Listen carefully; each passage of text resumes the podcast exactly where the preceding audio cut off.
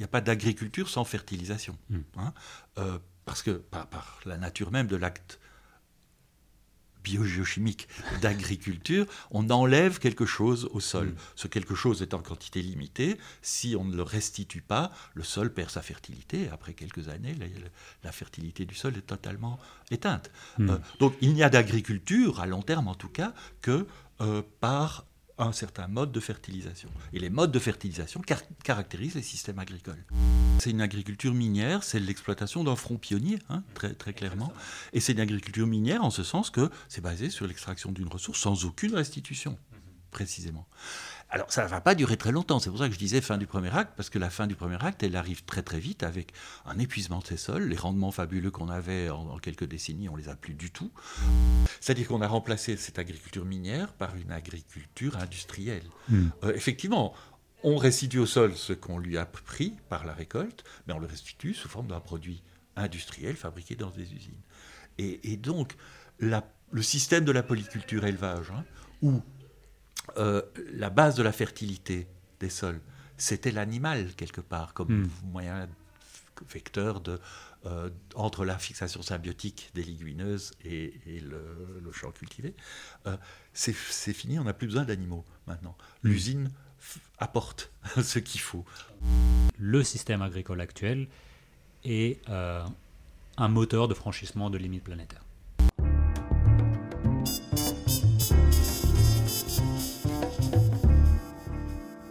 Bonjour et bienvenue au podcast Circular Metabolism, le rendez-vous bi-hebdomadaire qui interviewe des penseurs, chercheurs et praticiens pour mieux comprendre le métabolisme de nos sociétés, ou en d'autres mots, leur consommation de flux, de ressources et leurs émissions de polluants, et comment les réduire d'une manière systémique, juste et contextualisée. Aujourd'hui, nous allons parler du système agroalimentaire.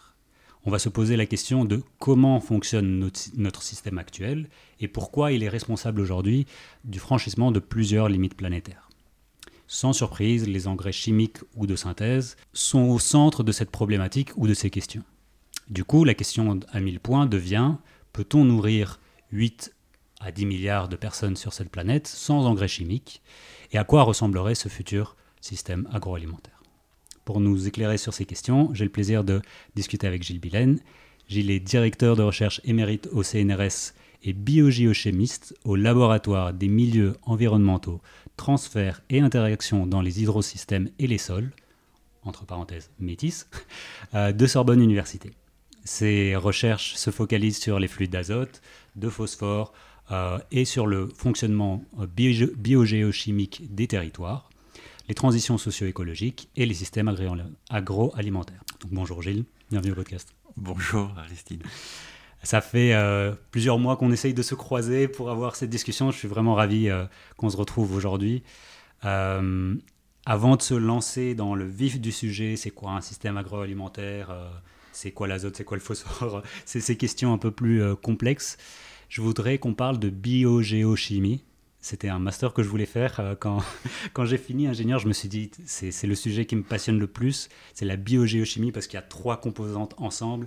Et ça permet de comprendre le vivant sous différentes facettes. Finalement, j'ai fait urbanisme, mais c'est quoi la biogéochimie ? Bon, la biogéochimie, c'est comme son nom l'indique, c'est un mélange de biologie, de géologie, de chimie, mais c'est pas ça. Oui, ça montre déjà une tendance forte à l'interdisciplinarité. Mais il n'y a pas que ça dans la biogéochimie, et c'est pas non plus cette multidisciplinarité qui la constitue véritablement. C'est plutôt un certain regard, je dirais, une certaine façon de regarder le monde, non pas comme une collection d'objets, hein, mais comme des objets qui échangent des flux. Et c'est ces flux qui sont à la base du regard. On regarde le monde comme un ensemble de flux qui passent d'un compartiment à un autre. Donc c'est de la matière qui s'échange, qui se transforme. C'est une façon assez hallucinée, finalement, de regarder le monde. Moi, j'ai dans mes tripes, senti cette conception, après avoir lu beaucoup les travaux de Paul Duvigneaud à l'époque, après avoir surtout regardé pendant des heures, émerveillé le magnifique dessin de la forêt qu'il avait produit. L'écosystème forêt avec ses grands arbres, ses écureuils, ses oiseaux, la lumière du soleil qui entre là-dedans, la photosynthèse, le chevreuil qui trône. Et qui, voilà. En regardant ça, bon, moi je me promenais beaucoup en forêt avec mon chien à l'époque et je passais des heures adolescent comme ça dans la forêt. Et d'avoir vu ça, ça m'a changé complètement mon regard. Je n'entrais plus dans la forêt comme le petit collectionneur que j'avais été, d'ailleurs, oui, qui cherchait l'insecte rare ou la fleur ici ou là. Mais plutôt comme Jonas qui rentre dans le ventre de la baleine et qui voit l'air qui rentre dans les poumons, le sang qui circule dans le cœur, la nourriture qui rentre, qui ressort, qui est digérée. C'est ce regard un peu halluciné d'être dans le ventre de la baleine et de voir le fonctionnement intérieur dont on fait partie, en fait, quelque part, quand on est Jonas. Ouais. Et c'est ce regard de Jonas qui ne m'a plus quitté, en fait. Et qui s'applique pas seulement à la forêt, qui s'applique à n'importe quel milieu, y compris la ville, quoi, finalement. Ouais, ouais. Y compris la ville où on voit ces camions qui passent, ces magasins qui regorgent de nourriture, ces acheteurs qui viennent la chercher, ces mangeurs qui excrètent des choses qu'il faut bien éliminer. La ville est un ensemble de flux. Et voir la ville à travers ce métabolisme, cet ensemble de flux, c'est ce qui caractérise, je crois, la biogéochimie. C'est la volonté... Ce qu'il y a de chimique là-dedans, c'est qu'on regarde les transformations de la matière. Et c'est de la biologie, parce que ces transformations de la matière sont essentiellement biologiques. Et c'est de la géologie, parce que à l'origine de ces matières, il y a souvent un gisement à extraire.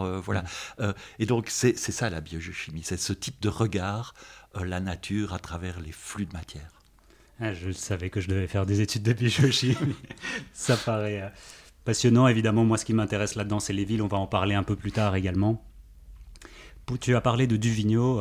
Peut-être que les personnes qui nous écoutent et qui nous regardent ne connaissent pas Paul Duvigneaud, qui était un botaniste puis écologue belge qui a écrit la synthèse écologique en 82, mais comme tu disais, qui est apparue bien avant. Dans les mêmes parages, il y a eu les frères Odum. Il y avait cette naissance ou renaissance de l'écologie. Et je me demande, est-ce que c'est ça qui a fait que tu sois intéressé? Mais parle-nous aussi un peu de cette... tu as parlé de flux, tu as parlé de processus, etc. Enfin, il y a une espèce de formalisme qui est né dans les années 70, 70, 80. Est-ce que tu peux nous parler un peu de ce sentiment de « je vois la forêt, je vois les flux » vers un formalisme scientifique avec même des symboles et des choses comme ça que des personnes comme Odum ou Duvigneaud ont par après mis en place. Oui, pour rendre compréhensible, simple aussi et rationalisable cette vision que je décris de manière un peu poétique, c'est vrai qu'on a besoin d'une grammaire de forme d'abord. Et cette grammaire de forme, elle consiste à distinguer des stocks. C'est souvent représenté par un cercle, des flux entre ces stocks, une flèche avec une certaine épaisseur qui montre l'intensité des flux de transfert d'un stock vers un autre, et puis actionnant ces flux, un processus que moi je représente souvent par un carré qui est au milieu de la flèche, un carré qui représente l'ensemble des mécanismes. Souvent ça cache des agents qui sont à l'origine de ces flux. On peut aussi mettre les agents de manière explicite dans le diagramme, parce qu'ils agissent sur ces flux d'une certaine manière, soit par un autre flux, ça peut être un flux d'énergie d'ailleurs, soit par simplement un échange d'informations qu'on peut représenter aussi dans ce type de diagramme. On distingue donc des stocks, des flux, des processus et des agents de ces processus.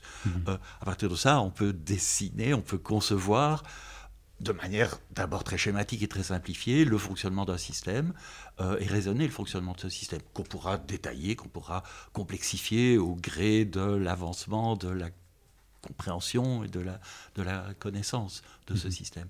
Mais ça fonctionne beaucoup comme ça. D'où l'usage peut-être immodérée de ces grands diagrammes que j'appelais boule-flèche à une certaine période, ces diagrammes de flux finalement qui pour moi ont une valeur très très synthétique de la perception du fonctionnement d'un système. On va en revenir d'ici un instant sur ces diagrammes-ci, comment les lire, ce qu'on apprend par cette lecture, mais je voudrais illustrer ça. Donc on a parlé de flux, on a parlé de stock, on a parlé de processus, on a parlé d'agents. Je t'ai invité évidemment pour qu'on parle des systèmes agroalimentaires. Déjà, c'est quoi agroalimentaire, enfin c'est quoi les composantes là-dedans, et est-ce qu'on peut l'exemplifier un peu avec ce que tu as dit, avec des flux, c'est quoi un flux dans le système agroalimentaire, c'est quoi un stock, quels sont certains de ces processus, de manière assez simple pour qu'on se réalise, pour que les personnes qui regardent autour d'elles l'alimentaire, comment ça fonctionne. On a du mal, aujourd'hui on va au supermarché, on achète, mais derrière ça il y a évidemment plein de personnes, plein de flux qui sont mobilisés. Oui, c'est ça. Si on commence par l'alimentation, la partie alimentaire des choses, on voit assez bien l'assiette, éventuellement l'achat qui permet de mettre des choses dedans, et puis l'acte de manger qui voilà. Et puis c'est fini. Ouais. Mais non, c'est pas fini. Et d'abord, ça commence pas par le supermarché, évidemment. Je vais commencer par la fin. Ouais.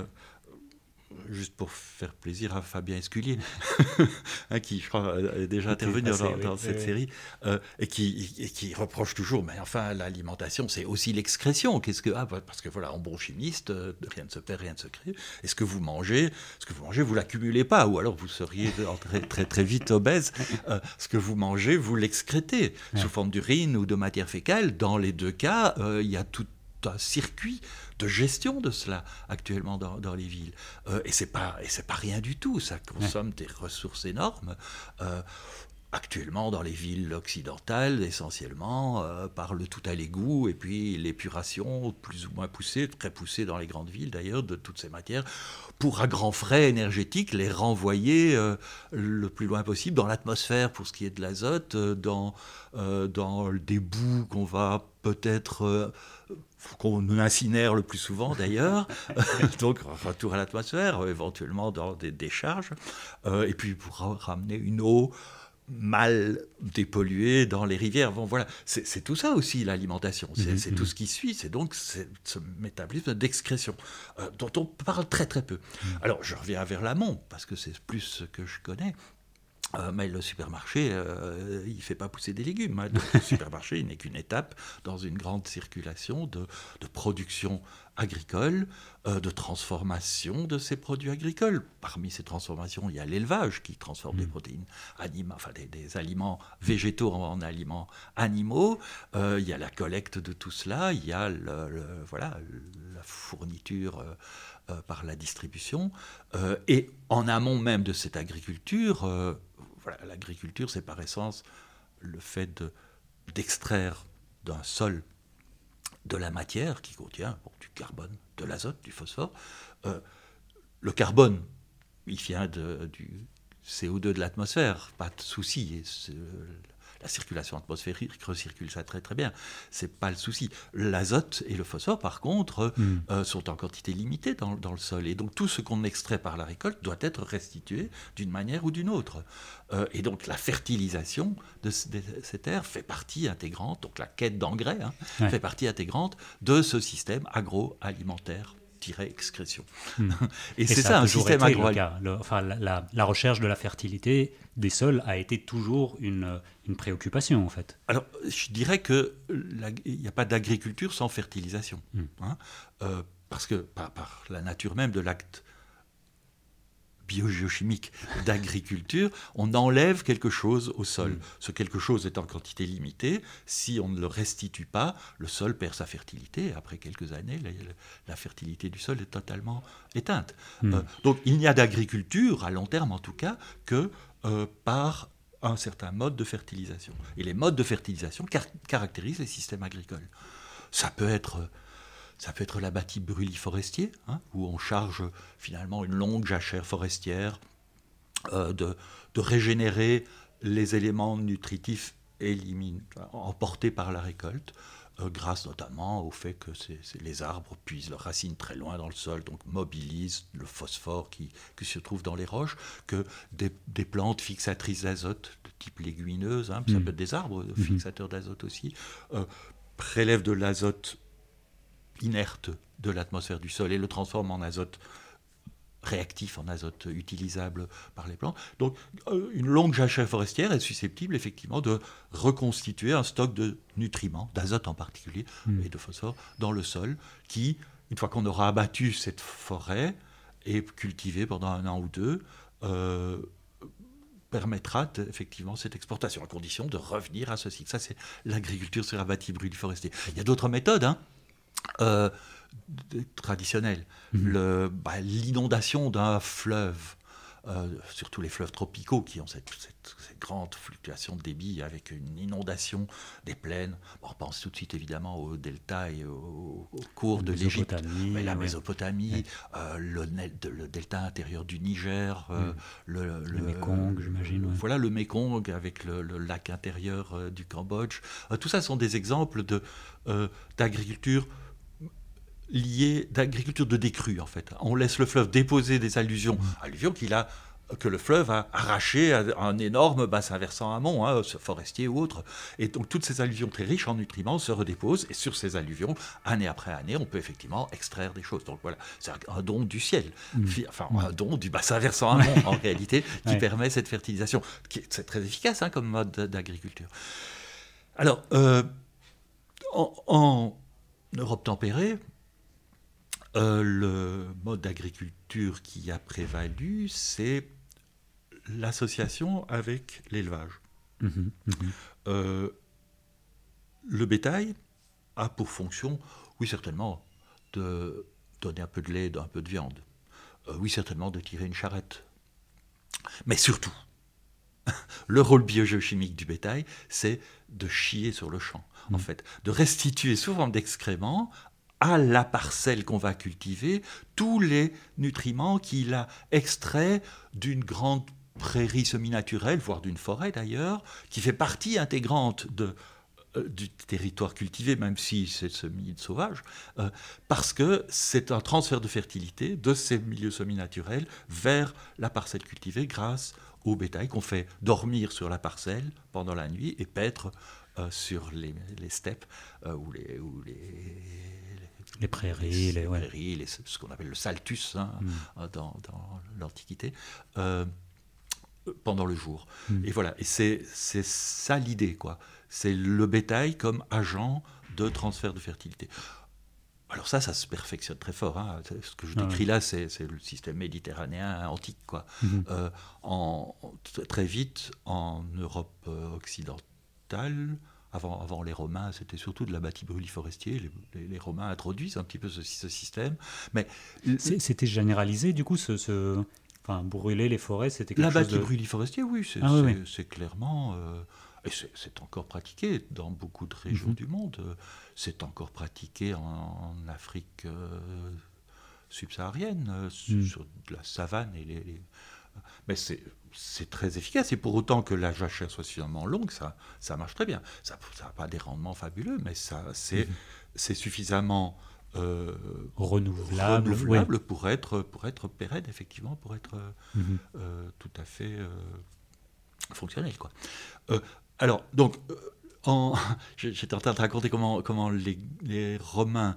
introduisant ce type d'association culture-élevage, la polyculture-élevage en quelque sorte, comment ce système s'est transformé vers le 10e, 11e, 12e siècle dans l'Europe tempérée par l'organisation d'un assolement triennal. Pendant un an, enfin, on divise les terres cultivées, celles qui ont un bon sol, hein, qui... travaillable par la main d'œuvre humaine, on la divise en trois sols. Une seule est laissée en jachère, c'est-à-dire que le bétail va venir y faire ses excréments pendant une année, tous les soirs. Après cela, on retourne un petit peu, on remélange un peu ses excréments et on peut faire une bonne année de céréales. Et puis l'année suivante, une autre année de céréales un peu moins exigeantes. Ce sera un blé la première année, sans doute une avoine la seconde. Et donc, le système fonctionne avec des prairies pour nourrir le bétail et 2 années de céréales. Les prairies doivent aussi servir à nourrir le bétail pendant l'hiver. Quand l'herbe ne pousse plus pendant l'hiver, le bétail, on le met à l'étable et on lui fournit du foin fauché. Mmh. Voilà, ça fonctionne très bien. Ça fonctionne tellement bien que des petites villes peuvent commencer à s'établir, que toute la main-d'œuvre ne doit pas être consacrée aux travaux des champs. Ça s'améliore encore beaucoup plus quand les villes commençant à demander beaucoup d'export. Un export qui sera totalement perdu. Export, tu parles d'azote dans ta tête, ou tu parles de quoi quand tu parles d'export ? Elle demande du blé, elle demande des légumes, elle demande du blé essentiellement. L'export de blé. Tant que le blé est consommé localement, les excréments humains qui en résultent, la fameuse excrétion dont je parlais, peut être recyclé sur place. Et finalement, ce qui doit être renouvelé, c'est seulement la partie perdue, inévitable, parce que l'eau de pluie entraîne un peu de nutriments, parce qu'il y a de la dénitrification. Donc il y a cette nécessité d'apporter, je parle d'azote là maintenant, effectivement, d'apporter davantage que pour compenser l'exportation, il faut aussi compenser les pertes. Et pour ce qui est de l'azote, et c'est pour ça que je parle beaucoup d'azote, l'azote est très mobile, et donc les pertes d'azote sont très grandes, on verra sans doute tout à l'heure que c'est pas neutre du point de vue environnemental. Mais enfin, voilà, il y a beaucoup plus à compenser en agriculture par des engrais azotés que par des engrais phosphorés. Le phosphore tient très fort aux particules d'argile et ne se barre pas, quoi. Donc, il ne se barre pas que si on l'entraîne dans le blé qu'on récolte. Voilà. Mais donc, la restitution doit être plus forte en azote parce qu'elle doit compenser non seulement l'export par la récolte, mais aussi les pertes. Bon. Alors... oui, donc une exportation vers la ville, ça n'a pas le même sens biogéochimique qu'une exportation simplement vers le village qui recycle aussi ses excréments sur les sols. C'est pas la même chose en termes de nécessité de fertilisation restituante. Ouais. Voilà. Donc voilà, le développement des villes, c'est là que je voulais en venir, ouais. il est central. Et on peut regarder ça d'ailleurs de cette manière-là maintenant. Je vais un peu raconter l'histoire de l'agriculture, mais on peut à côté de ça regarder l'histoire des villes finalement. Ouais, ouais. J'avais un peu travaillé avec d'autres, avec Josette Garnier, avec Sabine Barles, l'histoire de l'approvisionnement de Paris. Il y a beaucoup de gens qui se sont intéressés à ça d'ailleurs. C'est assez frappant de voir que... Paris, à la veille de la Révolution française, là, dans les années 1780, il y a un très beau bouquin de Reynald Abad qui s'appelle « Le Grand Marché », qui montre comment dans l'ancien régime, l'alimentation de Paris était un truc terriblement structurant pour tout le royaume.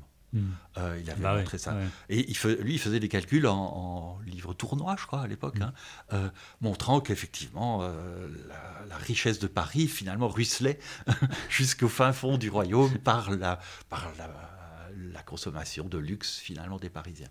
Alors, en livres tournois, il avait sûrement raison. Moi, j'ai essayé de reprendre ces mêmes chiffres, parce qu'il avait fait un travail fabuleux, et de les transformer en azote. Pour voir l'empreinte azotée. Est-ce que, effectivement, Paris, qui est une grande ville à ce moment-là, c'est quoi, je crois, 700 000 habitants, est-ce que Paris puise l'azote qui le nourrit depuis toute la France ? Ben non, en fait, c'est marginal. L'essentiel de la nourriture, des protéines donc, de l'azote, des protéines consommées à Paris provient d'un périmètre de 50-75 km autour de Paris. Donc c'est quand même beaucoup plus limité. Et ça, c'est ce qu'on peut appeler l'interland parisien. Hein, une ville...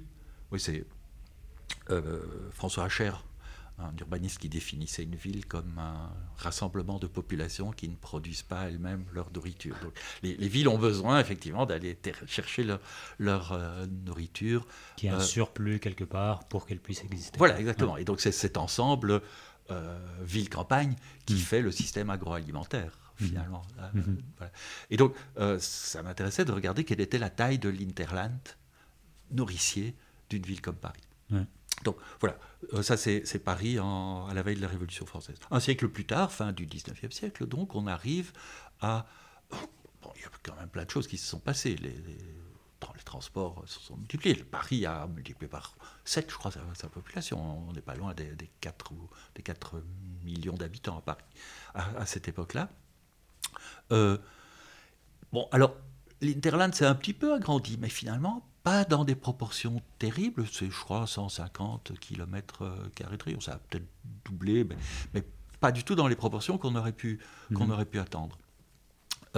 Donc voilà, Paris reste très ancré dans son territoire jusqu'à assez tard, finalement. Et qu'est-ce qui s'est passé ? Enfin, comment on peut arriver à un rendement, du coup, beaucoup plus... C'est donc qu'en parallèle, le système agricole de la campagne s'est modifié. Alors, qu'est-ce qui s'est modifié ? C'est extraordinaire de regarder ça. Qu'est-ce qui s'est modifié ? C'est que ce système d'agriculture triennale, enfin de rotation triennale, jachère, céréales 1, céréales 2... s'est transformé par le remplacement de la jachère par une culture de légumineuses, le trèfle, la luzerne. La généralisation de ce type de remplacement, finalement, de la jachère par une culture de légumineuses qui permet de nourrir le bétail, de le nourrir à l'étable d'ailleurs aussi, de récupérer mieux ses excréments. Et donc, on n'a pas besoin de le faire venir sur place, on le nourrit, voilà. On peut nourrir beaucoup plus de bétail, donc on produit beaucoup plus d'excréments. D'ailleurs, la culture elle-même de la légumineuse laisse derrière elle des racines, des parties non récoltées qui enrichissent le sol en azote, dont profitent aussi les céréales suivantes. Et donc, on a une multiplication très significative de la production. Au passage... Et ça vient d'où ? Qui savait que le trèfle... Enfin, ça reste quand même... Ça, c'est des perfectionnements qui datent... Oui, bien sûr. Hein. C'est impressionnant, c'est très empirique, mais comment s'appelle cet agronome sous Henri IV, qui a publié des bouquins fabuleux de conseils aux cultivateurs. Il parle déjà du rôle fertilisant des fèves, des légumineuses d'une manière générale. Donc c'est des choses qui sont connues. On intercale ça un petit peu, mais pas au point d'en faire une seule complète. Méthode, et ça, ça c'est quelque chose qui naît en Angleterre d'ailleurs, plutôt qu'en France. Enfin, à la fin du 19e siècle, c'est généralisé dans toute l'Europe. Alors, justement, je dis c'est né d'abord en Angleterre, c'est assez intéressant parce qu'on pourrait penser que les Anglais sont pionniers dans cette transformation. Ah oui, non, d'abord, je voulais dire un truc. Parce que tu m'as interrompu. Ouais.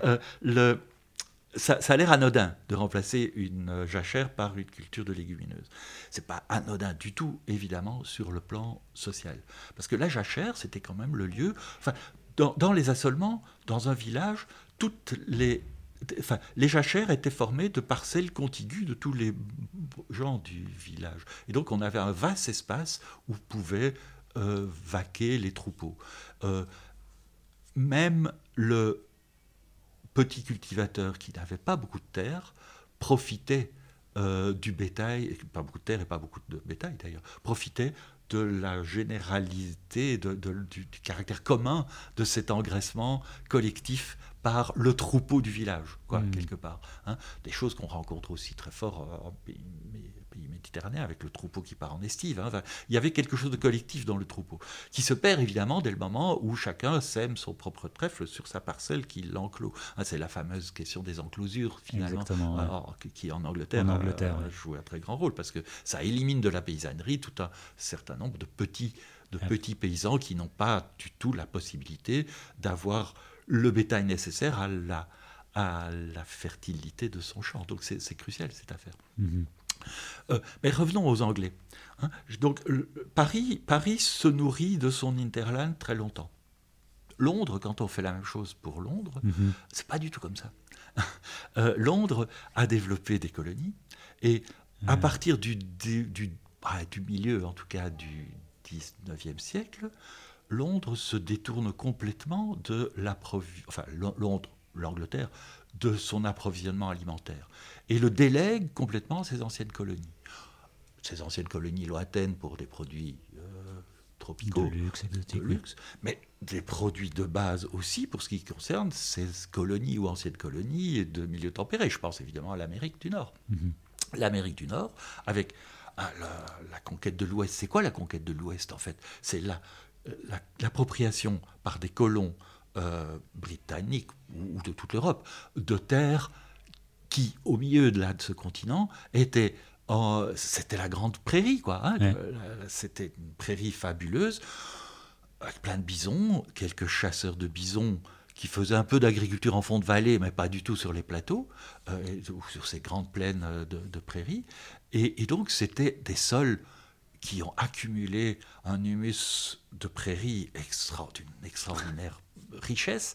Et le petit colon qui vient de sa ferme de 3-4 hectares qu'il a quitté parce qu'il ne pouvait plus, qui a traversé l'Atlantique et qui se retrouve avec une concession là, tout à coup, il a à sa disposition 10 fois plus de terre, une terre encore plus fertile, beaucoup plus fertile, 5 fois plus de rendement. Ouais. Et il n'a pas besoin de s'embêter à faire des rotations, à faire venir paître son bétail. Le bétail, il a tout l'espace qu'il veut. Et voilà, le centre de l'Amérique devient un endroit fantastique pour la culture des céréales.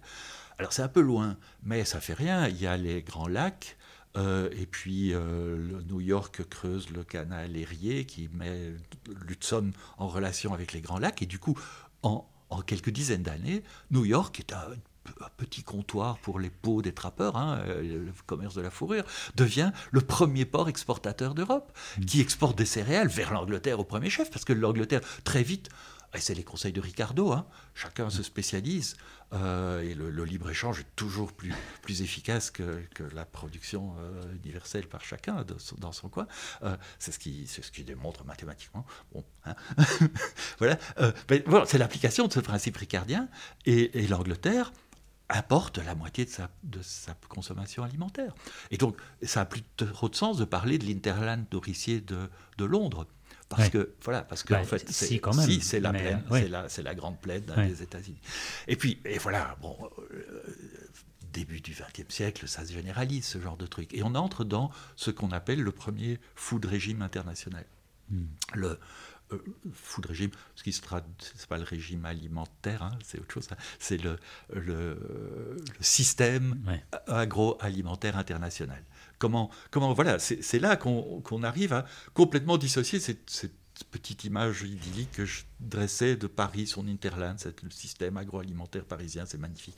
Ben non, ça explose complètement, ça se mondialise totalement, et c'est les Anglais qui font ça en fait. C'est sous la houlette des Anglais, voilà, l'Angleterre devient l'atelier du monde.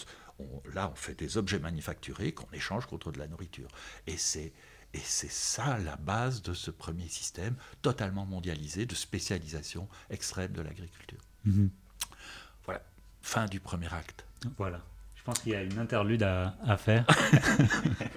c'est que ce que je découvre, j'avais structuré ma pensée complètement différemment, c'est-à-dire que j'avais vu ça avant le 19e siècle, le 19e siècle et 20e siècle, plus ou moins, les grands mouvements des systèmes agroalimentaires. Ce que je découvre de manière bio-géochimique, mais aussi économique, c'est que même avant, on n'a même pas parlé des engrais azotés, il y avait cette histoire d'exploitation du sol. J'extrais de l'azote et... tant que c'est nécessaire, je vais refournir de l'azote. Mais si je vois que c'est pas nécessaire, je vais aller piocher plus loin de l'azote. Et jusqu'à, comme tu dis, aller à des centaines, des milliers de kilomètres plus loin pour chercher en tout cas les protéines. Quoi. C'est exactement ça. C'est une agriculture minière, c'est l'exploitation d'un front pionnier, hein, très, très clairement. Exactement. Et c'est une agriculture minière en ce sens que c'est basé sur l'extraction d'une ressource sans aucune restitution, précisément. Alors, ça ne va pas durer très longtemps. C'est pour ça que je disais fin du premier acte, parce que la fin du premier acte, elle arrive très très vite avec un épuisement de ces sols. Les rendements fabuleux qu'on avait en quelques décennies, on ne les a plus du tout. Il y a le Dust Bowl, hein, cet épisode de vent de poussière, d'érosion éolienne phénoménale qui va durer très longtemps, que Steinbeck décrit très bien dans Les raisins de la colère. Hein. C'est 3-4 ans, c'était quoi ouais. Oui, pendant 3-4 ans, des nuages de poussière et plus aucune agriculture possible sur cette plaine. Parce que des sols qui ont été complètement épuisés, quoi. Sans matière organique, sans plus de nutriments, et puis un exode rural phénoménal. Voilà. Qu'est-ce qui vient sauver ça, finalement? Parce que l'Amérique s'en est remise, en fait. Ça reste une puissance agricole très, très forte, exportatrice. Ce qui...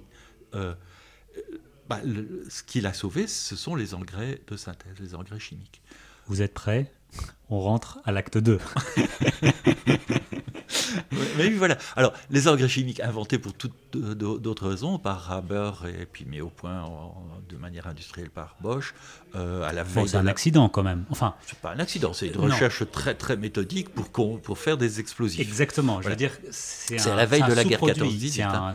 Enfin, c'était pas du tout fait pour l'agriculture à la base. Je pense qu'il y avait ça un peu dans la tête de Fritz Haber. Ouais. C'est dans certains écrits, on voit ça. Enfin, sa première motivation, c'était effectivement la faire des sous et pour faire de la dynamique. Bon.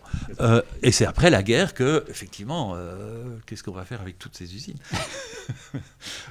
Le brevet ayant été donné, hein, ça fait partie des dommages de guerre de 14 donnés aux puissances vainqueurs. Donc voilà, on fait des usines d'azote partout parce que c'est fantastique. Et évidemment que l'agriculture est le premier débouché pacifique que l'on voit. Et ça tombe à pic pour l'Amérique du Nord, qui sera la première à les utiliser massivement. Et le reste de la planète va suivre. C'est-à-dire qu'on a remplacé cette agriculture minière par une agriculture industrielle. Effectivement, on restitue au sol ce qu'on lui a pris par la récolte, mais on le restitue sous forme d'un produit industriel fabriqué dans des usines. Et donc, le système de la polyculture élevage, hein, où la base de la fertilité des sols, c'était l'animal, quelque part, comme moyen vecteur entre la fixation symbiotique des légumineuses et le champ cultivé. C'est fini, on n'a plus besoin d'animaux maintenant. L'usine apporte ce qu'il faut. On peut séparer en fait les animaux avec les... Exactement, donc fini la polyculture élevage, on va mettre de la céréaliculture chimique là où les terres sont les meilleures pour faire ça, et les animaux on les met près des ports, là où on peut débarquer de la nourriture bon marché venant des quatre coins du monde, et voilà. Et en France, l'exemple du bassin parisien, céréaliculture essentielle, presque plus d'élevage, et la Bretagne, un peu d'agriculture, mais ça ne fait pas le tiers de la nourriture du bétail, le reste est importé depuis l'Amérique du Nord ou du Sud d'ailleurs. Voilà, cette disparité, cette dissociation entre agriculture et élevage, cette spécialisation des territoires est ce qui caractérise tout à fait ce deuxième régime agroalimentaire international, food régime, sous la houlette des États-Unis, en fait, parce que c'est eux qui ont initié ce truc et qui, après la Deuxième Guerre mondiale, ont tout fait pour le généraliser, avec un abandon d'un savoir-faire très fort, parce que les légumineuses ont maîtrisé ça pas mal. Hein. Ouais. Mais voilà, non, on s'en fiche des légumineuses maintenant, on n'a plus besoin de ça, on fait ça très bien dans des usines. Les usines produisent un truc qu'on peut marchandiser. La fixation symbiotique, ça se marchandise pas tellement. Donc voilà. Et ça, c'est ce qu'on appelle aussi la révolution verte, quand c'est généralisé aux pays du tiers-monde, hein, post-coloniaux, appliquant aussi des dépendances, notamment la fourniture d'engrais puis de pesticides d'ailleurs, qui sont majeures. Il y a une figure que j'adore qui montre... C'est dans Our World in Data, hein, ce fameux site de l'université d'Oxford, qui met à disposition des statistiques mondiales, comme ça, souvent très intéressantes. Il y a une figure qui montre le nombre de gens sur la planète dépendant pour leur alimentation des engrais Haber-Bosch.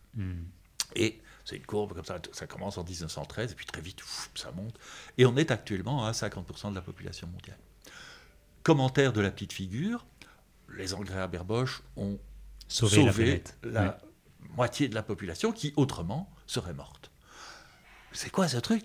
C'est quoi cette prospective contrefactuelle ? Ouais. En fait, qu'est-ce qui se serait passé s'il n'y avait pas eu Haber-Bosch ?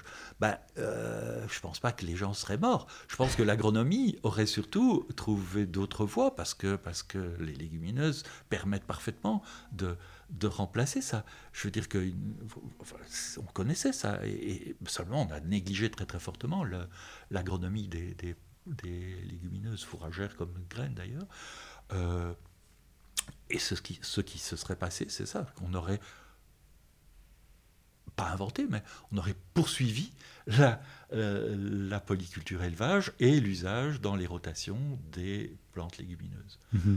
Ce qu'on découvre maintenant, très tard, avec l'agriculture biologique. Ouais. Peut-être qu'il faut qu'on fasse une minuscule parenthèse physico-chimique, c'est-à-dire on parle d'engrais azotés.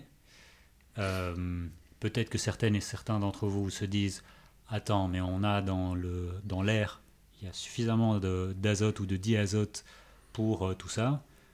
Qu'est-ce qui se passe? Pourquoi on en rajoute? Tu dis que c'est quand même l'élément limitant, l'azote plutôt que le phosphore. L'azote, on va le voir par après, c'est également l'eutrophication des rivières. Enfin, ça reste quand même complexe tout ça, c'est pas si simple.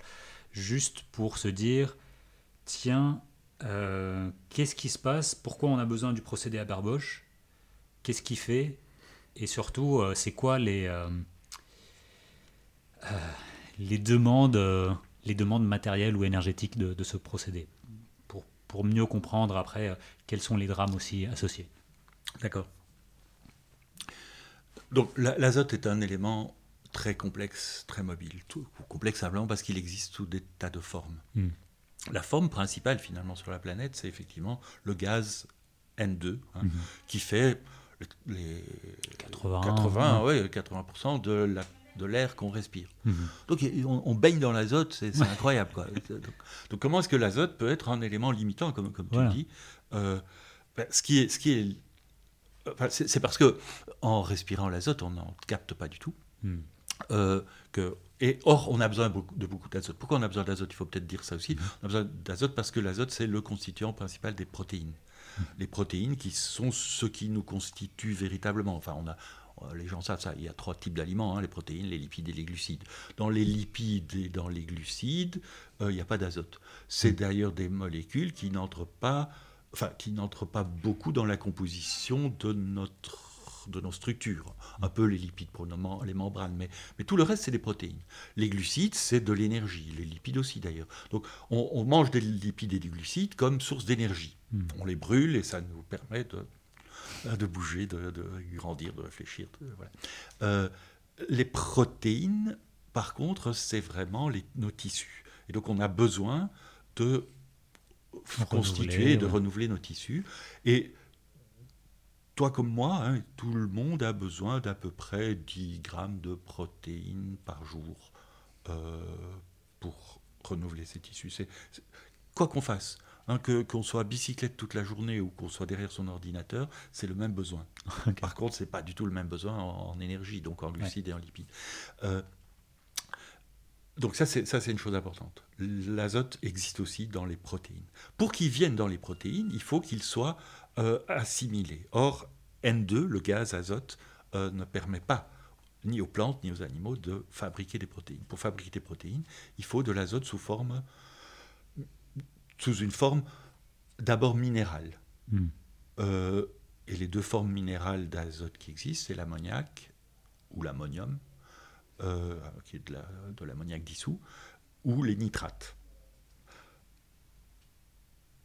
Les nitrates, ceux qui ont fait un tout petit peu de chimie savent que tous les nitrates sont solubles. Donc les nitrates, c'est extrêmement soluble. Il n'y a pas moyen de précipiter des nitrates. Il n'y a aucun sel précipitable de nitrates. Donc, les nitrates, dès qu'il pleut, ils se barrent dans l'eau. Et c'est pour le plus grand bénéfice des algues qui, donc, pleines de nitrates dans ces eaux, se mettent à proliférer. Ça fait les magnifiques plages vertes de Bretagne. Voilà, l'ammoniac se transforme très vite en nitrate, d'ailleurs. Donc, en fait, il n'y a pas beaucoup d'ammoniac dans les sols parce qu'il est très vite transformé par nitrification en azote. Par contre, les nitrates peuvent aussi être transformés lorsqu'il n'y a plus d'oxygène. Certaines bactéries utilisent les nitrates, non pas comme source d'azote pour leur constitution, mais comme source d'oxydant, en fait, le respire et le retransforme en gaz N2, perdu donc pour le cycle géochimique, pour la biologie. Mais n'empêche, ammoniac ou nitrate peuvent être utilisés comme briques pour la constitution de protéines par les plantes, par les algues ou par les plantes. Une fois utilisés dans des protéines par les plantes, les animaux sont capables d'utiliser les protéines de ces plantes pour les transformer en protéines d'animal. Voilà. Bon, voilà un petit peu ce qu'il faut savoir. Donc, un élément nécessaire à la constitution des protéines, qui doit se trouver sous forme minérale dans le sol à un certain moment, pour être capté par les plantes, et qui est aussi très mobile vers l'atmosphère ou vers l'hydrosphère, s'il n'est pas tout de suite capté par les plantes. Donc les sols sont susceptibles effectivement de perdre des nitrates par volatilisation ou par lixiviation, lessivage. Alors là-dedans, il y a encore 2-3 éléments qu'il faut qu'on souligne, c'est-à-dire que tu disais les nitrites, bah, il pleut, hop, ils dégagent, mais du coup, quand ils dégagent, soit ils vont dans les nappes, ça rend l'eau plus potable, donc quand même on est dans une problématique d'eau, du coup ça pose un problème. Bon, ça va dans la mer, c'est pas fameux non plus, l'eutrophication des océans et des mers, mais aussi en amont, pour fabriquer cet ammoniac, fameux procédé Haber-Bosch, je te laisse... Voilà, oui. Alors, donc, ce que font... Ce que font certaines plantes... Non, allez, on va commencer par Haber-Bosch. Haber-Bosch, qu'est-ce qu'ils font ? Ils se disent, il y a tellement d'azote dans cette terre, c'est pas normal qu'on puisse pas le transformer en quelque chose, en ammoniac par exemple, NH3, N2, NH3. Qu'est-ce qui manque ? H2.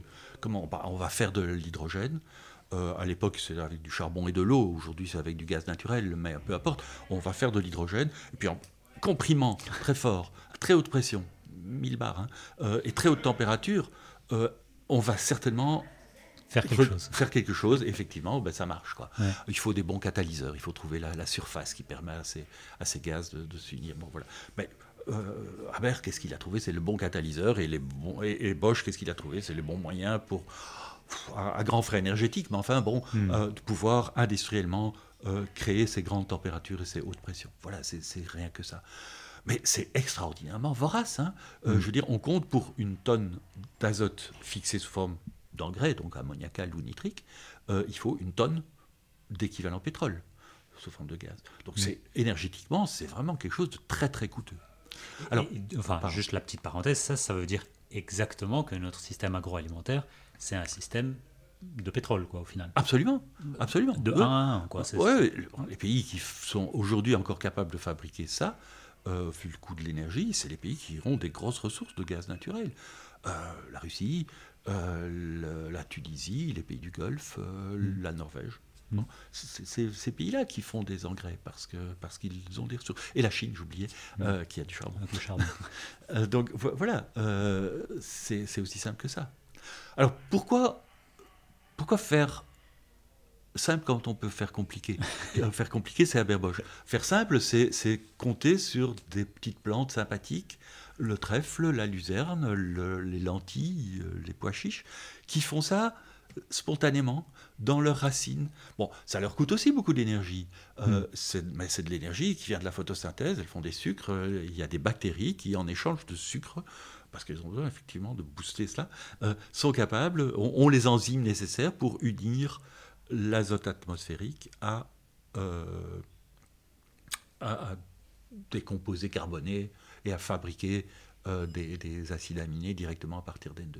C'est pas fréquent, il n'y a que quelques bactéries qui savent faire ça, et elles peuvent vivre libres dans les sols, mais pas très efficacement, parce qu'il n'y a pas les ressources nécessaires. Mais en symbiose avec les racines de certaines plantes, des plantes herbacées ou arbustives, il y a des arbres comme les acacias qui font ça très bien aussi, dans ces associations symbiotiques, cette fixation a lieu. Et la plante, du coup, grâce à cette symbiose, parvient à tirer tout son azote, ou la plus grande partie de son azote en tout cas, de l'azote atmosphérique, du gaz azote qui est présent partout. Ce qui leur confère évidemment un avantage sélectif énorme, et ce qui en fait, très généreusement aussi, fournit de l'azote à tout l'écosystème, parce que les racines de ces plantes, ou les parties non récoltées, vont se débobiner et refaire de l'ammoniac et puis des nitrates au bénéfice des autres, des plantes qui les suivent dans la succession. Et c'est pourquoi, effectivement, une rotation de culture qui alterne des légumineuses, puis des céréales, puis encore des légumineuses, puis encore d'autres plantes, permet de se passer complètement d'engrais de synthèse. C'est pas compliqué, ça s'est fait toujours, c'est ce que je racontais. C'est la manière traditionnelle de faire de l'agriculture, mais on peut parfaitement refaire ça, et on peut d'ailleurs, maintenant qu'on comprend bien ces phénomènes, on peut imaginer des rotations très efficaces, les essayer, voilà.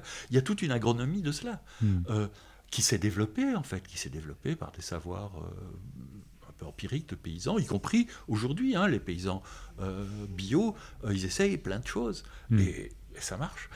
Ils découvrent des façons très élégantes de cultiver les plantes dans des systèmes qui alternent non pas 3 cultures différentes annuelles, mais jusqu'à 8, 10, 11, 12 plantes, ce qui fait des paysages beaucoup plus diversifiés, ce qui leur permet de manger plus varié aussi, j'imagine. De manger plus varié, d'être moins vulnérable à tout événement extrême. Ce n'est pas toute leur culture qui va être détruite, mais seulement 1 sur 10 ou sur 12. Et aussi de créer un espace beaucoup plus diversifié qui permet de résister aux maladies, aux attaques. D'abord d'avoir des espaces différents qui donnent des habitats aux auxiliaires, mais aussi de ne pas être vulnérable aux attaques qui résultent inévitablement de la répétition de la présence d'une culture toujours au même endroit. On sait bien que c'est dans ces cas-là qu'il faut apporter pesticides année après année pour avoir une récolte, parce que sinon, voilà. Donc on se passe des engrais de synthèse, on se passe des pesticides. Pas beau ça ? Alors là, tu te précipites, tu vas à l'acte 3 déjà. C'est vrai. Pour moi, c'est l'acte 4 même, parce que... Essayons d'aller sur de finaliser l'acte 2 pour aller à l'acte 3. Ok. Donc l'acte 2 étant introduction, utilisation massive des engrais azotés, phosphorés aussi, mais bon, disons azotés. Donc là, quand j'avais parlé avec Fabien, il disait que en gros, c'est un espèce de dopage énergétique, quoi, ces engrais azotés, et qui dope également le sol au point que, si on arrête, le sol il est perdu pour certaines années. Enfin, il a besoin de retrouver ses marques, etc. Donc, juste pour réfléchir en termes de, si vous vous souvenez, au début, on a parlé d'azote, de flux, de stock, etc. J'ai un de tes schémas qu'avec tes collègues vous avez élaboré qui montre les millions de tonnes d'azote qui circulent en Europe.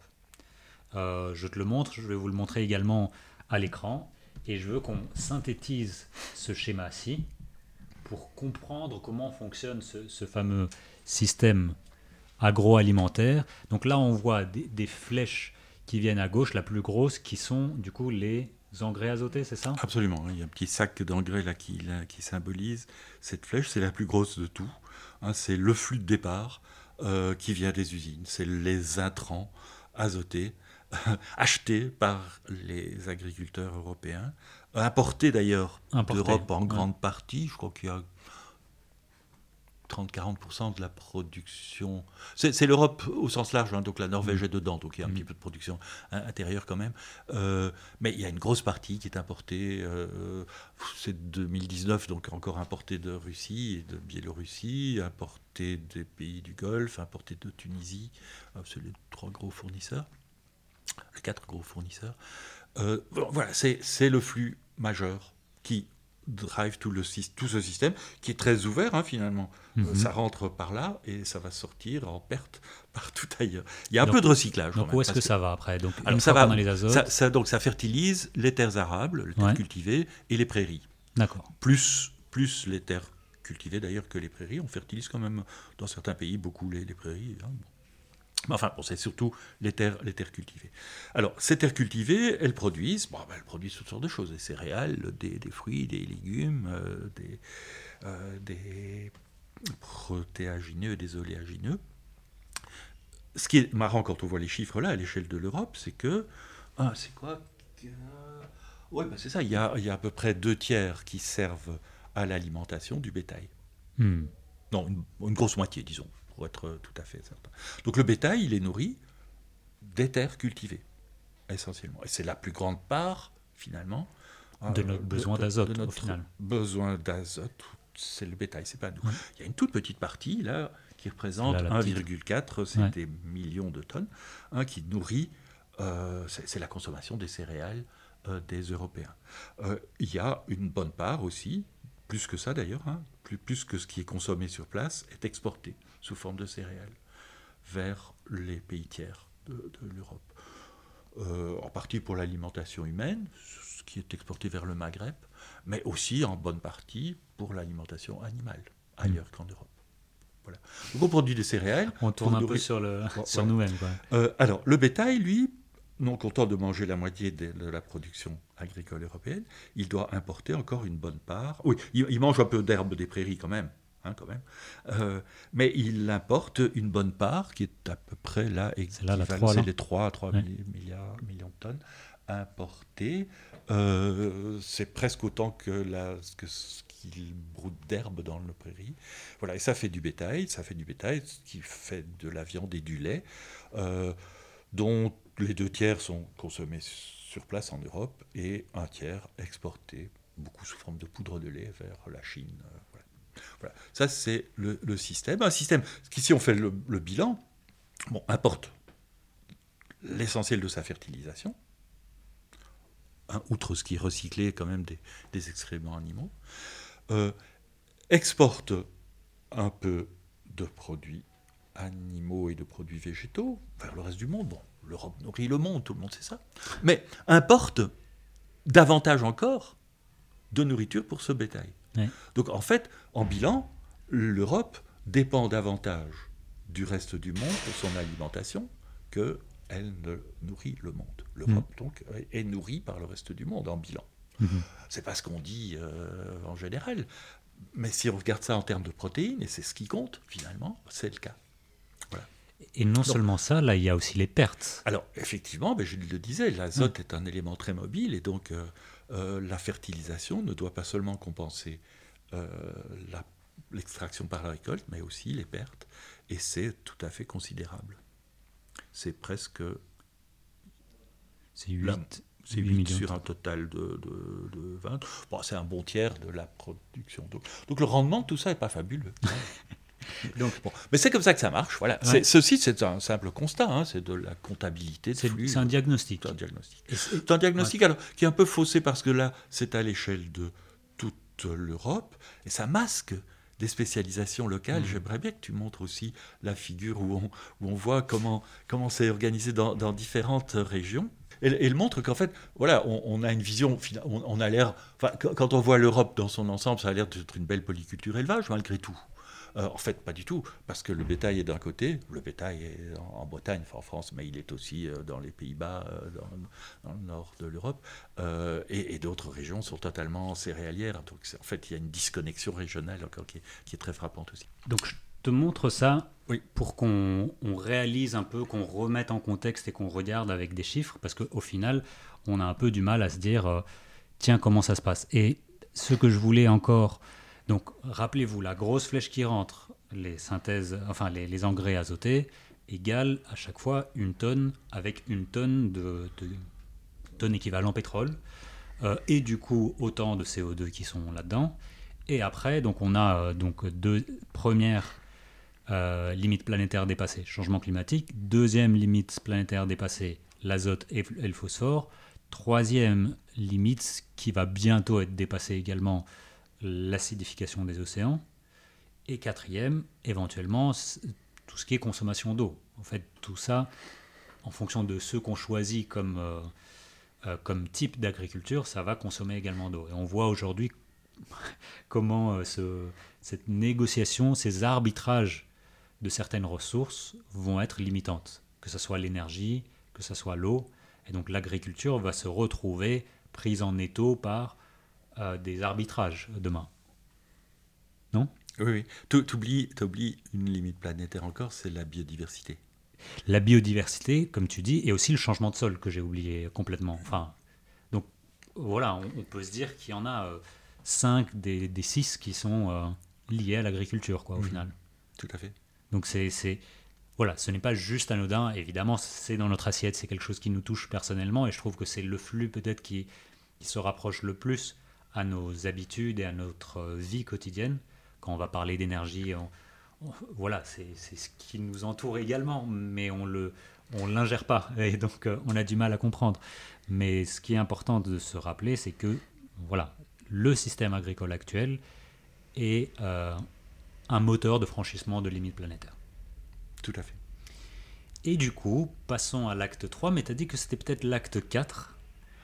Oui, ben, la distinction que je fais entre acte 2 et acte 3, l'acte 2, ce qui est remarquable, c'est quand même le volontarisme des États pour mettre ça en place, pour mettre ce système d'agriculture industrielle en place. Ça s'est fait en 30 ans quand même, enfin en Europe en tout cas. C'est la politique agricole. La politique agricole, c'est un volontarisme. Avant même la politique agricole, il y a eu le plan Monnet, il y a eu le plan Marshall, il y a eu la mise en place, et puis il y a eu toutes les campagnes pour la Révolution verte, tout ça. En 30 ans, le monde entier s'est mis à utiliser des engrais Haber-Bosch et à renoncer à tout son savoir agricole traditionnel, quoi. C'est hallucinant. Comme ça, c'est fait vite. Hein? Pire qu'abandonner, proscrit, ou enfin, c'est un peu ce qui s'est passé avec les chiffonniers à Paris. Au bout d'un moment, on a dit stop. Oui, ouais. Tout à fait. Donc, voilà. Et puis, donc l'État est aux manettes. Et puis, le passage au troisième full régime, au troisième système agroalimentaire mondial, c'est le fait que l'État se met plus à réglementer. Il se rend compte, la réglementation vient à ce moment-là, quoi. Les engrais arrêtent leur progression. Les pesticides commencent, hein, mais bon, les engrais arrêtent. Mais le moteur de tout cela devient la politique des firmes. Les firmes qui ont, en fait, et qui se sont développées pendant cette période de 30 ans de la modernisation de l'agriculture, ces firmes qui se sont développées parfois à partir de petites structures coopératrices, pleines de bonne volonté, qui sont devenues des immenses empires commerciaux mondiaux, sont maintenant aux manettes et profitent d'une espèce de règles, d'ensemble de règles du jeu mis en place par les États à travers l'OMC notamment.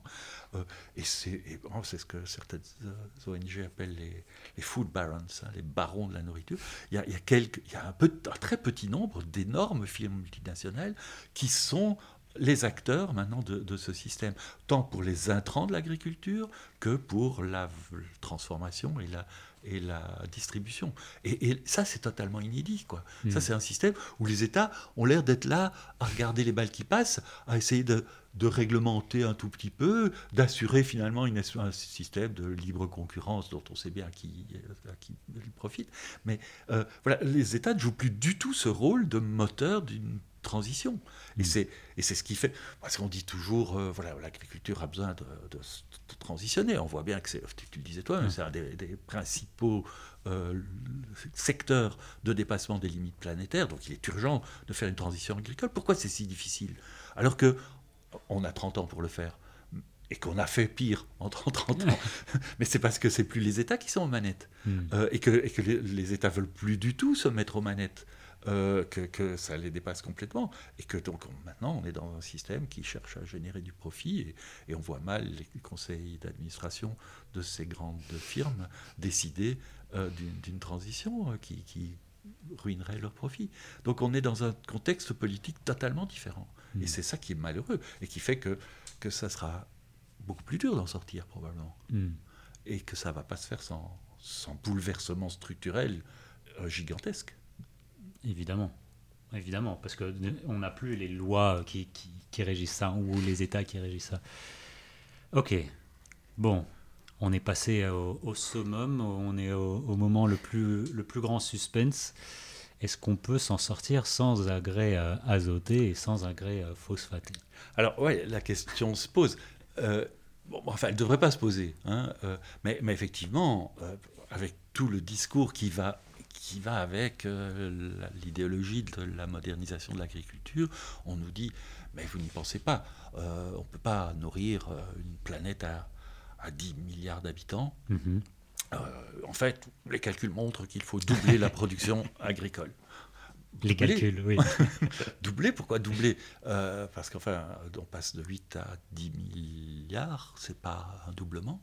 Ah oui, mais les gens veulent manger beaucoup plus de viande. Donc, voilà, il faut non seulement produire pour nourrir les gens, mais aussi pour nourrir les animaux dont ils ont besoin. Et quand on fait le calcul, ça fait un doublement de la production. Alors, comment est-ce qu'on va faire ? On a le choix. Land sharing ou land sparing ? Land sparing, c'est...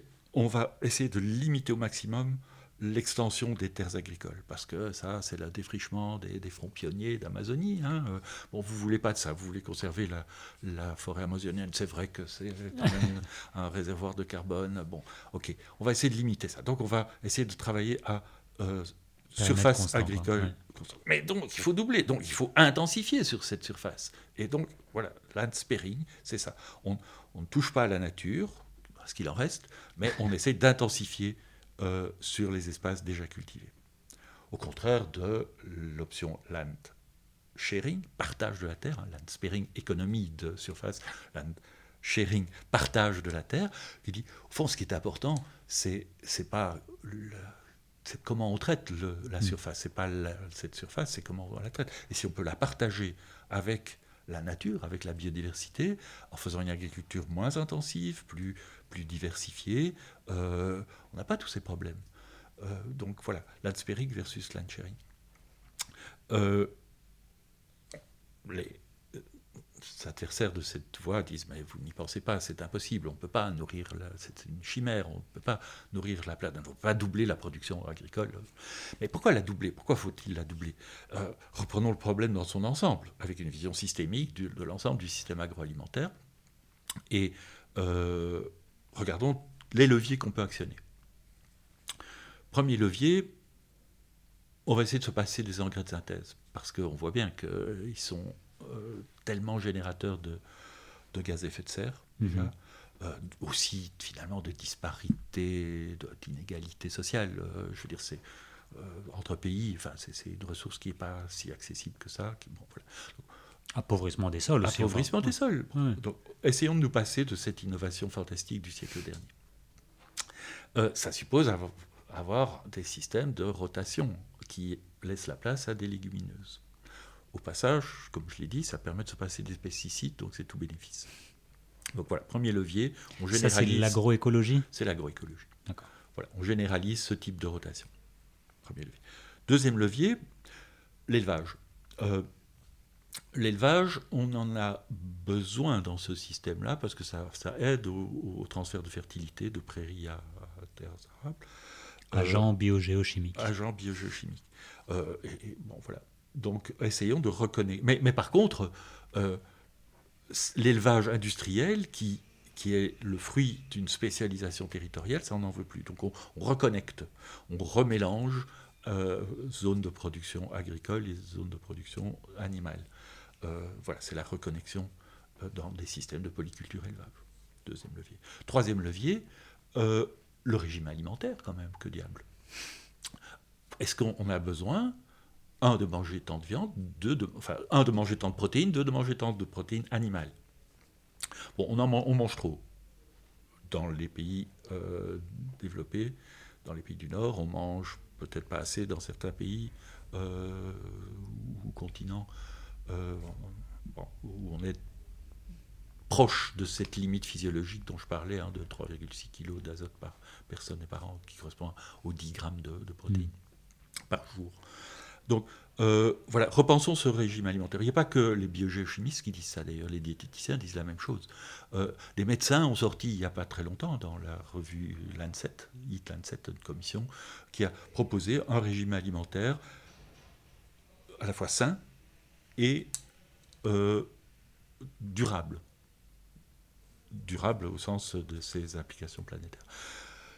Ce régime comprend, sans surprise, hein, beaucoup plus de légumineuses, graines, beaucoup plus de céréales, beaucoup moins de produits lactés et beaucoup moins de produits carnés. Voilà. Tablons là-dessus. Ça fait, grosso modo, une réduction par 2 de la quantité de protéines animales. Donc réduisons de moitié notre consommation de lait et de viande. Et augmentons un peu la consommation des protéines et surtout des légumineuses, graines, pois chiches, lentilles, etc. Avec un régime comme ça, qu'on peut adapter, hein, c'était grand, qu'on peut adapter régionalement, avec un régime comme ça, est-ce qu'on peut nourrir la population européenne à l'horizon 2050 avec un système sans engrais de synthèse et un système de reconnexion d'élevage? On fait l'exercice et on regarde si ça passe ou si ça passe pas. Quand on fait cet exercice, qu'est-ce qu'on voit? C'est que, en fait, l'Europe pourrait continuer à exporter moins de céréales et de produits animaux, mais continuer à en exporter, et peut se passer, au contraire, des importations de fourrage pour les animaux. Donc, en fait, l'Europe deviendrait, ce qu'elle n'est pas aujourd'hui, deviendrait nourricière, exportatrice nette de protéines. Et les gens se porteraient mieux, puisqu'ils adoptent un régime recommandé par les diététiciens, et les pollutions, en termes de nitrates dans les eaux, en termes d'ammoniac et de gaz à effet de serre dans l'atmosphère, seraient réduites de moitié. Oui, parce qu'on n'a pas les engrais de synthèse, mais on aurait les engrais animaux. Il y a quand même des pertes. Voilà. Et puis aussi, comme tu disais, les eaux usées, etc. Voilà. Et donc, ce type de scénario passe, je veux dire, qu'on ne vienne pas nous dire que c'est impossible. C'est parfaitement possible, moyennant un certain nombre de conditions drastiques, et moyennant surtout une vision d'ensemble du fonctionnement du système. Et c'est le mérite de ça. C'est pas parce que c'est possible que ça va se faire. On voit bien où sont les réticences. Mais si on veut s'en donner les moyens, si on pouvait s'en donner les moyens, l'expérience historique montre qu'en 30 ans, ces réformes peuvent être faites. Et ne se basent, c'est l'intérêt de ce type de scénario, ne se basent que sur des choses qui existent. Je veux dire, on utilise... C'est pas une nouvelle technologie miracle qui va nous sauver. Absolument. On n'a pas besoin de la technologie pour ça. Au contraire, on revient à des systèmes beaucoup plus maîtrisables, beaucoup plus conviviaux au sens d'Illich. Peut-être pour clôturer, moi j'aimerais bien qu'on parle des expériences à La Réunion, parce que en tant que biogéochimiste ou personne qui étudie le métabolisme d'un territoire, les îles sont quand même le laboratoire parfait, avec des frontières bien définies, où on mesure bien ce qui rentre et ce qui sort. Bon, évidemment, tu as dû voir qu'il y a beaucoup d'importations et beaucoup d'exportations, une grosse dépendance de beaucoup d'îles par leur hinterland plus ou moins mondialisé, mais ça pourrait aussi devenir ces laboratoires pour tester ce que tu viens de dire, ces trois principes de circularité, agroécologie, changement de diète, et puis j'en oublie un. Reconnexion, agriculture, élevage. Voilà. C'est quelque chose qu'on pourrait expérimenter dès demain, entre guillemets, dans certains territoires, peut-être insulaires. Quelles sont tes impressions là-dedans? Qu'est-ce que tu as appris? C'est pas du tout une démarche d'expérimentation qui m'a poussé à m'intéresser à La Réunion. C'est des associations locales qui nous ont contactés pour nous demander vous avez fait ce travail sur l'Europe, est-ce que... Nous, on milite depuis longtemps pour retrouver une certaine autonomie alimentaire, une souveraineté alimentaire, en fait, sur cette île, parce qu'on a vu, notamment pendant le confinement du Covid, que c'était pas du tout clair qu'on allait être approvisionné, que les bateaux circulaient plus, qu'on a été au bord de la rupture, notamment en alimentation animale d'ailleurs, mais aussi les rayons des supermarchés. Il faut savoir qu'on apporte tout le riz, qu'on apporte l'essentiel de la nourriture, finalement, à La Réunion. La Réunion exporte son sucre, et la canne à sucre occupe l'essentiel des terres agricoles, mais apporte tout le reste. Bon. Et donc on est dans un système de vulnérabilité terrible. Donc voilà, ce n'est pas un champ d'expérimentation, ça, c'est le vécu de personnes qui se demandent vraiment comment elles vont survivre à la prochaine crise, quoi. Et du coup, elles militent pour qu'on fasse un peu moins de canne et un peu plus de culture vivrière, quoi. Et c'est assez logique, et c'est assez légitime. Cela dit, 1 million d'habitants sur ce petit territoire dont les 3/4 sont en réserve naturelle, et puis c'est des volcans, c'est beaucoup de terres urbanisées aussi. La place de l'agriculture par habitant, elle est très très limitée. Donc c'est pas évident du tout d'appliquer ce type de scénario. On a essayé de le faire. on est encore en train de peaufiner un petit peu les calculs. Ça passe, mais modification assez drastique du régime alimentaire. Et là, selon jusqu'où on est prêt à aller vers la réduction des protéines animales, les différences sont marquées. Et surtout, réduction, peut-être même élimination complète de la culture de la canne à sucre pour laisser place à des cultures vivrières. Voilà, et ça donc c'est quand même beaucoup plus contraignant, mais ça n'est pas impossible. Moi au début j'étais assez sceptique quand j'ai commencé ces calculs, parce que je me disais oh là là, il y a quand même sur 1 hectare de terre agricole à La Réunion, pour 1 hectare de terre agricole, dont pour le moment l'essentiel est occupé par la canne à sucre, mais même si on libère cela, pour 1 hectare il y a 40 personnes, c'est à peu près 5 ou 6 pour l'Europe. Donc on est quand même dans des situations beaucoup plus contraintes. Par contre, tout pousse là-bas. Bah oui, avec les volcans aussi, j'imagine. Oui, c'est des terres assez fertiles pour autant qu'elles soient bien cultivées. Mais voilà, oui, c'est un cas assez intéressant et pour lequel il y a effectivement un relais militant tout à fait actif, quoi. Donc, j'aime pas quand tu dis que c'est un laboratoire. Quoi. Oui, pardon. C'était peut-être une mauvaise manière de présenter ça, mais c'est en tout cas dans mes pensées assez souvent les territoires insulaires. Comment elles peuvent nous apprendre, en fait, beaucoup de, non seulement mettre en évidence évidemment des vulnérabilités, mais être le fer de lance de montrer comment les changements doivent être faits, parce que ça nous permet de réaliser les limites, de les voir, de les sentir.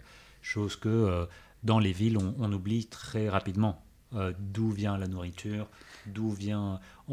Certes, on nous dit que Paris n'a que 3 jours de souveraineté alimentaire, enfin, je ne sais pas, il y a des... Mais on ne le ressent pas physiquement, on n'a pas ce...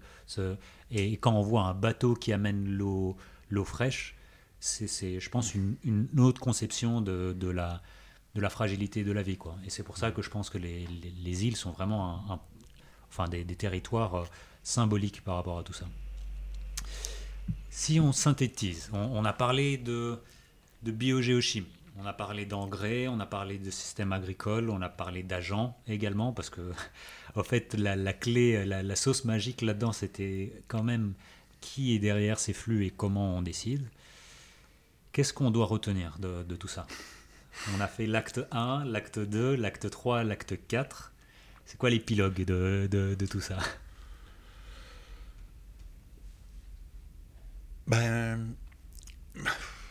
L'acte 4 ne verra le jour que si effectivement ces systèmes qu'on peut rêver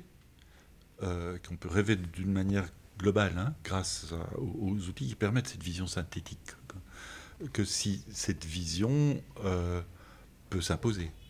Et c'est clair que, on voit bien, l'acte 3, il a verrouillé complètement les possibilités de transition. C'est ça qui est terrible. Que donc, voilà, on est vraiment au point de rupture où, pour changer les choses, il ne suffit pas de démontrer qu'elles peuvent être changées dans le bon sens. Hein, que d'avoir... Enfin, je crois que c'est très important de faire la démonstration que le rêve d'un monde plus juste, plus habitable, est parfaitement biophysiquement possible, quoi. Je veux dire, c'est pas des chimères. Et heureusement, d'ailleurs. Voilà, oui. Ouais. Mais de là à l'imposer aux agents dont tu parles, ça suffit pas. Alors, comment on fait ? Bon, je sais plus qui disait ça, que le sérieux peut-être a changé de camp, et c'est ce qui va nous sauver. Il y a encore quelques années, ceux qui faisaient des rêves de monde meilleur, comme ça, étaient qualifiés de rêveurs et pas sérieux. Aujourd'hui, je veux dire, on a quand même les outils, et il y a quand même suffisamment de données, de travaux qui montrent que cette vision d'un monde plus juste, plus solidaire, plus circulaire, plus harmonieux, qui respecte la planète, que cette vision-là, elle est sérieuse, elle est documentée, on peut la décrire avec minutie. C'est là qu'elle est sérieuse. Par contre, les projets qui continuent de se baser sur une croissance indispensable pour, sur la nécessité de poursuivre dans des voies qui vont certes rapporter du profit, mais qui vont continuer à augmenter les émissions de gaz à effet de serre, c'est plus sérieux ça, et que les justifications qui en sont données face aux impératifs quand même de lutte contre le changement climatique ou simplement d'ailleurs de lutte contre les inégalités, que les arguments donnés par ces grands projets dans la continuité du développement technologique, que c'est là qu'est pas le sérieux, quoi. Mais voilà, ça c'est bon de se dire que le sérieux a changé de camp. Maintenant, comment on fait pour éviter qu'un très petit nombre d'agents devenus détenteurs d'une fraction énorme des moyens et des ressources de la planète cesse d'imposer à cette planète ce qu'il lui impose pour le moment. C'est là qu'est la grande question, évidemment. Est-ce que tu as un livre ou un film que tu aimerais proposer, soit un futur désirable, soit comment arriver à renverser ces quelques agents, soit mieux comprendre ce système agroalimentaire, quelque chose qui t'a marqué? Évidemment, tu as parlé de Moby Dick en tant que biogéochimiste. Est-ce qu'il y a autre chose qui t'a marqué et que tu aimerais partager pour qu'on explore un peu plus?